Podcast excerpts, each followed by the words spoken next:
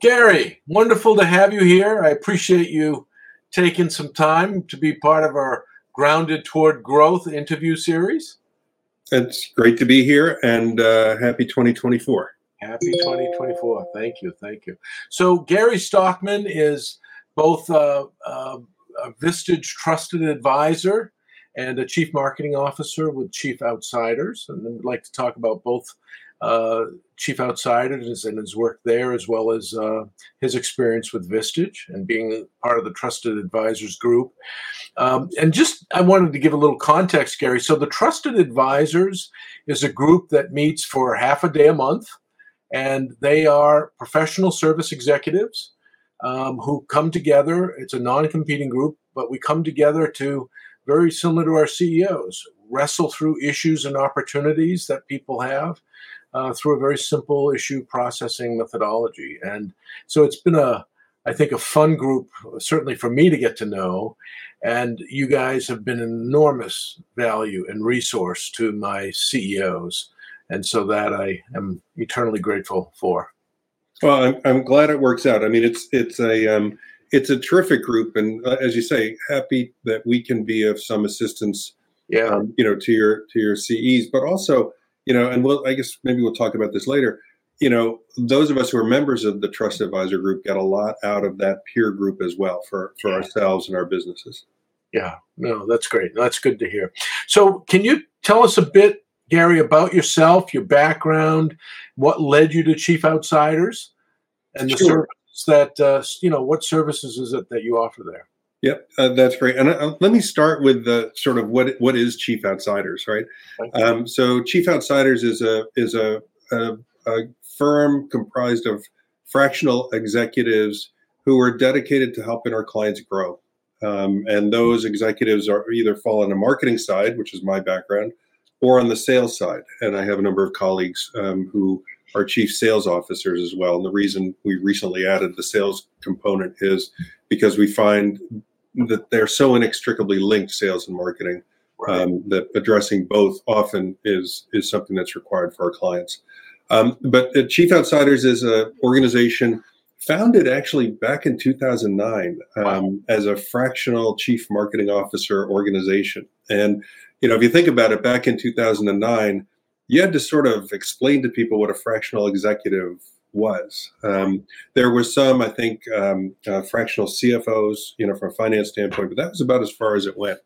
Um, and um, you know, the the founders of the company uh, had the idea that that um, uh, particularly small to mid-sized firms would benefit from the experience of people who um, served at larger organizations, you know, sophisticated marketing operations, and that it would be appropriate to have their expertise available on a fractional basis. And that led to the founding of, of Chief Outsiders. We're now, uh, I think, 130 plus executives. Uh, we're around the country. Um, we've served uh, almost 1,900 clients at this point, um, including a couple hundred that come out of private equity. So the the concept has been very well received and has, has grown um, exponentially, and, and, frankly, so has Chief Outsiders. Oh, um, so so my background, uh, unlike a lot of my colleagues um, who came up strictly on the corporate side, uh, I come from an agency background. Uh, I was, um, uh, let's just call it twenty plus years um, on the uh, on the agency side, um, with time spent out in Silicon Valley uh, in New York. Um, and um, uh, what I really enjoyed about that was the variety of agency life, the ability to work with multiple clients uh, and to help them with the challenges that they were facing. Uh, I did um, move on to a corporate role um, as a chief marketing and communications officer um, here in the in the, um, the the the DC, Virginia, Maryland area uh, for about seven years and from there I, I came and joined uh, Chief Outsiders. And what's sort of ideal about this for me is it combines the best of both worlds. It combines what I was able to do on the corporate side to have meaningful impact, um, to make things happen for the organization, and to drive the business, uh, but also the variety that that uh, I really enjoyed about agency life. So it's been it's been a great fit for me. Oh, that's wonderful. So one of the let me just reflect a bit on what I see with your interaction with um, my CEO. So I've got 30 CEOs in these two chief executive groups, and and we talk a lot about growth. We talk about business growth, which leads to organizational growth, which leads and which also includes personal growth as CEO.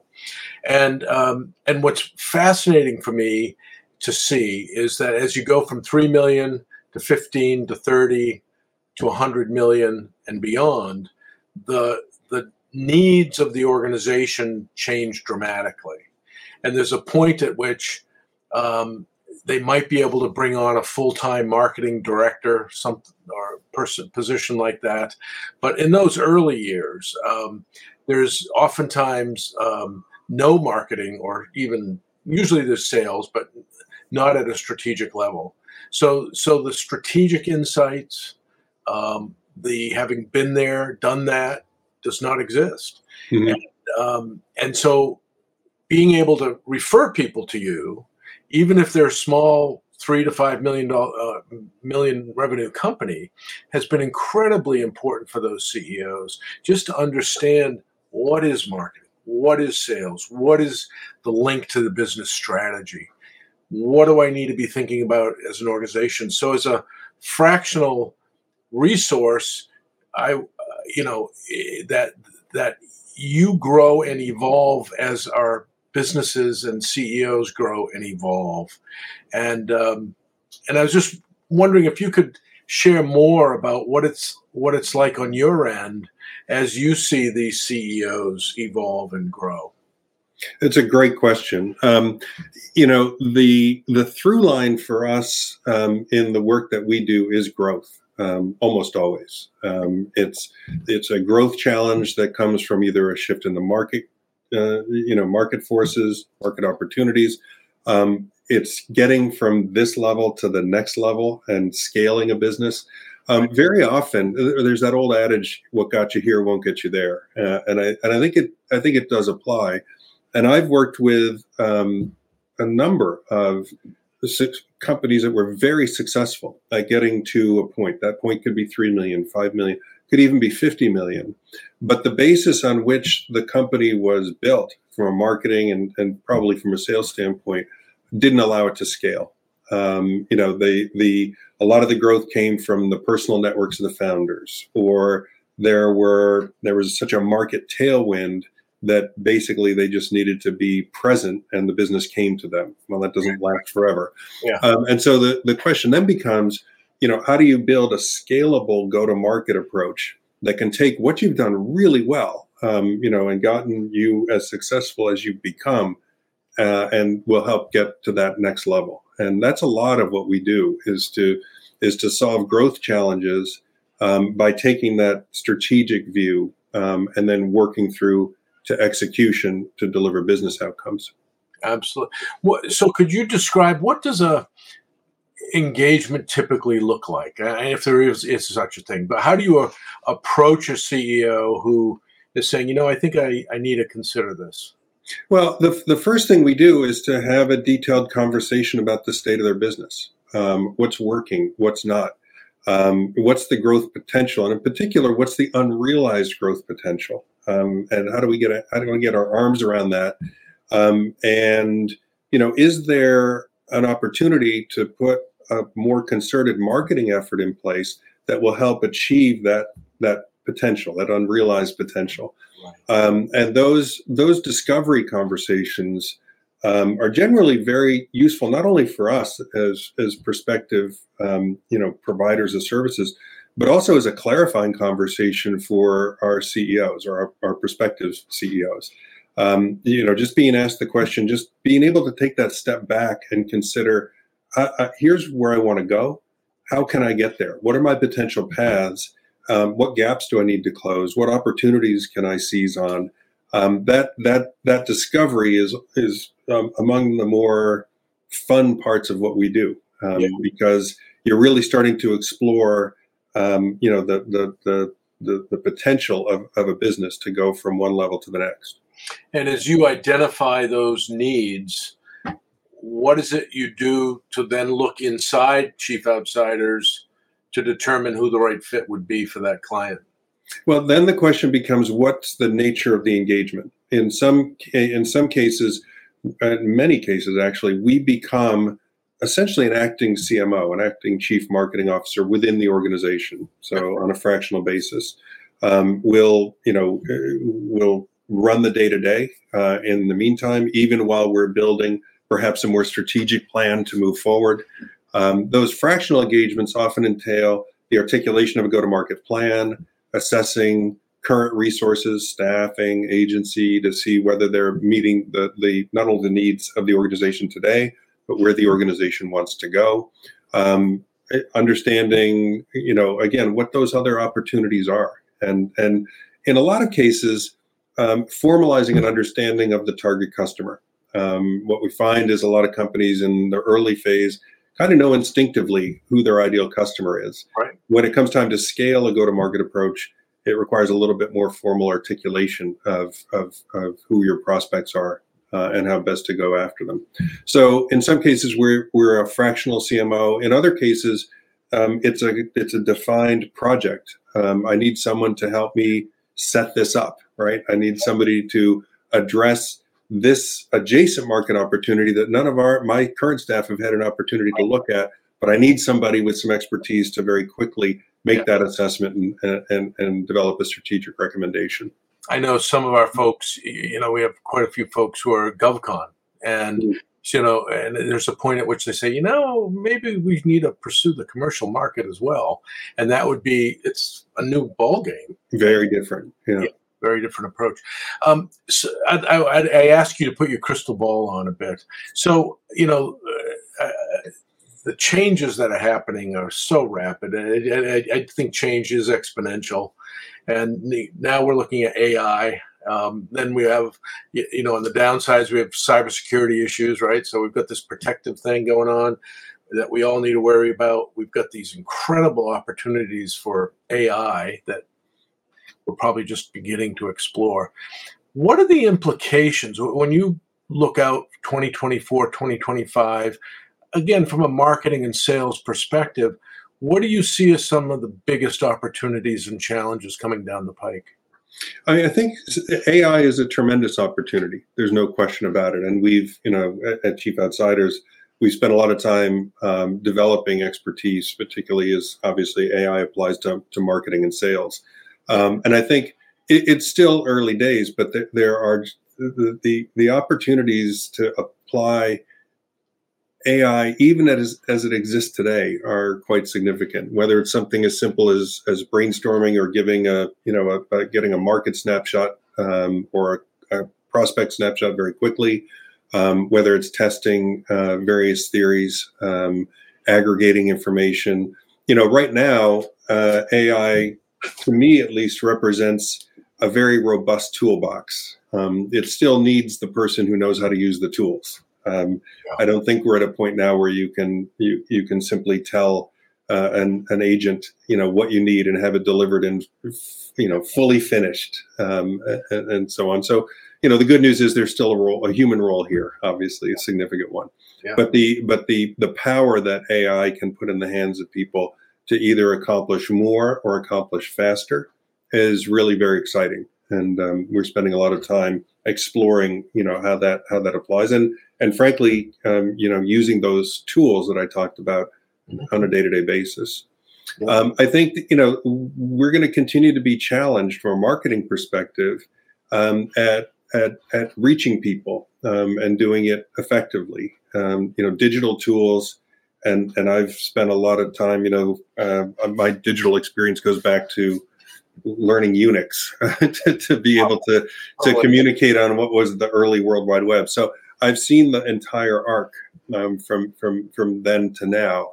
Um, the ability to reach people is sort of unprecedented. The ability to reach the right people in the right way um, becomes more complicated every day. Yeah. yeah, no. Well, it is the brave new world is is here. It so, is. It's exciting, though. Yeah, no, it is exciting. Great opportunity. Um, uh, let me shift gears a bit. Um, uh, Chief Outsiders is a national sponsor of Vistage, and so we've got quite a relationship built between uh, the two organizations, um, and and that's a bit how that's how we were introduced. And so I'm thrilled to have you a part of this trusted advisor group. Um, as you think about, as you thought about at the time, and you think about your time with Vistage, what are some of the key reasons for joining this uh, trusted advisor group? And what is some of the value that you've realized being part of the group?